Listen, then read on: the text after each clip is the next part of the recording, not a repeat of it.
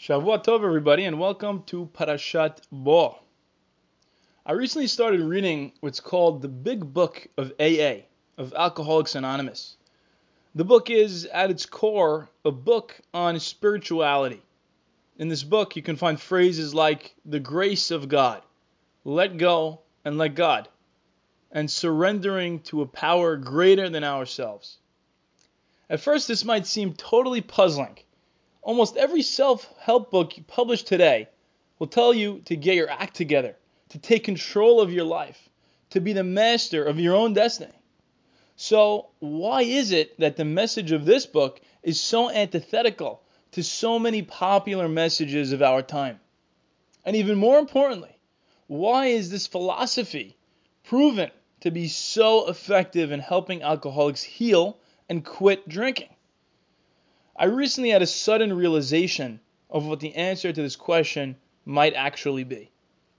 Alcoholics in general, you see, have a pretty common personality type. Almost always. They are control freaks. They're people obsessed with maintaining control of outcomes in their lives, in relationships, in business, even in their hobbies. No matter what, they must maintain control. And with this sense of control, as you can imagine, comes a tremendous amount of pressure and stress. Nowhere in their lives can they just trust the process. If they want something done right, they need to do it themselves. And paradoxically, they are actually craving the opportunity to give up that control, to just be vibing freely with the world as it unfolds.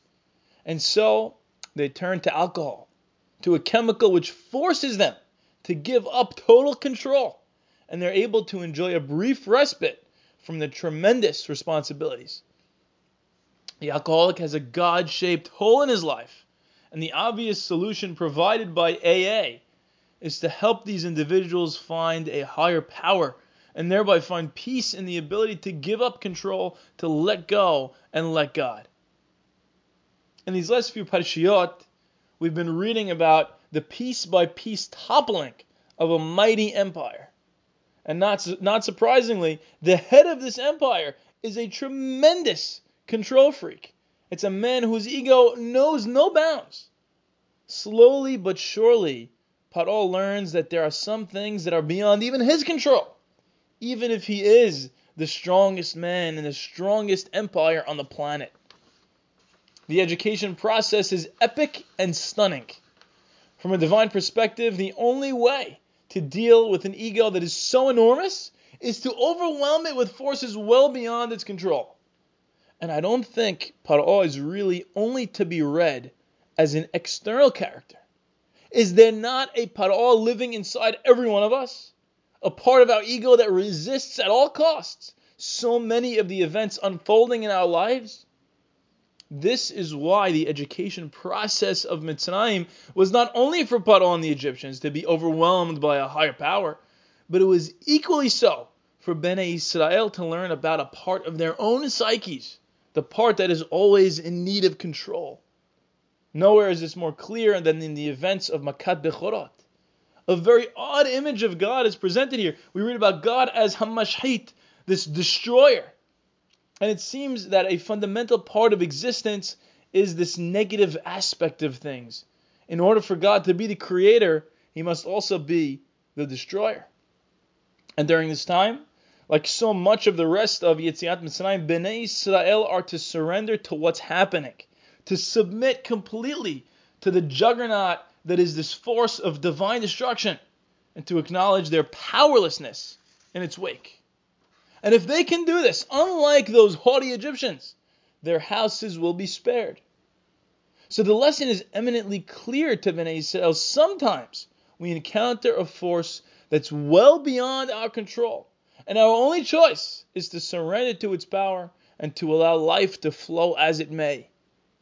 And beautifully, the same idea finds its crescendo in the next major event of our story, and the story, of course, Kiriat Yam Suf, the splitting of the sea.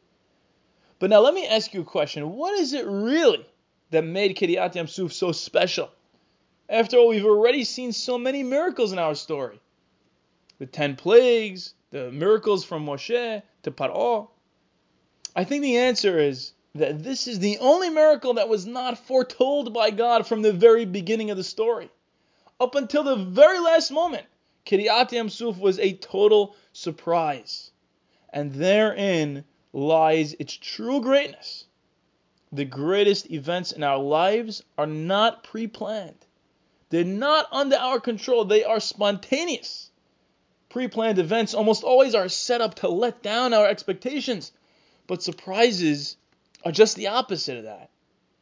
And from all this comes a fantastic but ironic truth.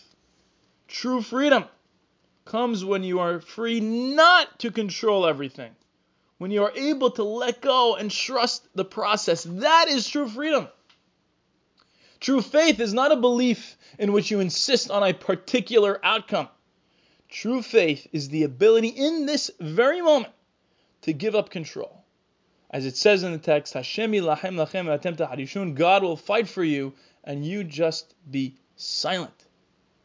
So this is the ultimate message of our entire drama.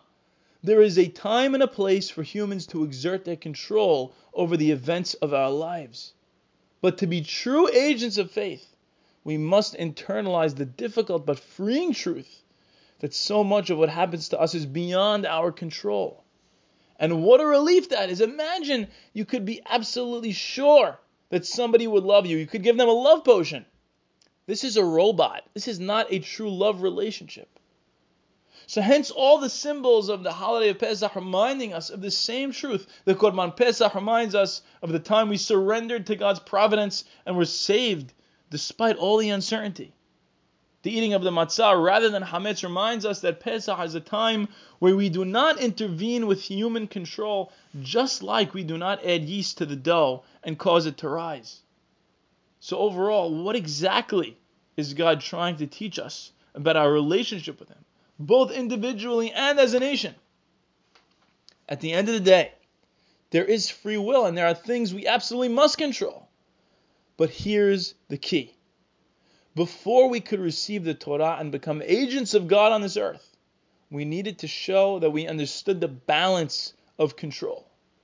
Only to a people who demonstrated the willingness to give up control to God could be given the huge influence upon the destiny of God's world through the principles of the Torah. So I'll close with the famous AA Serenity Prayer.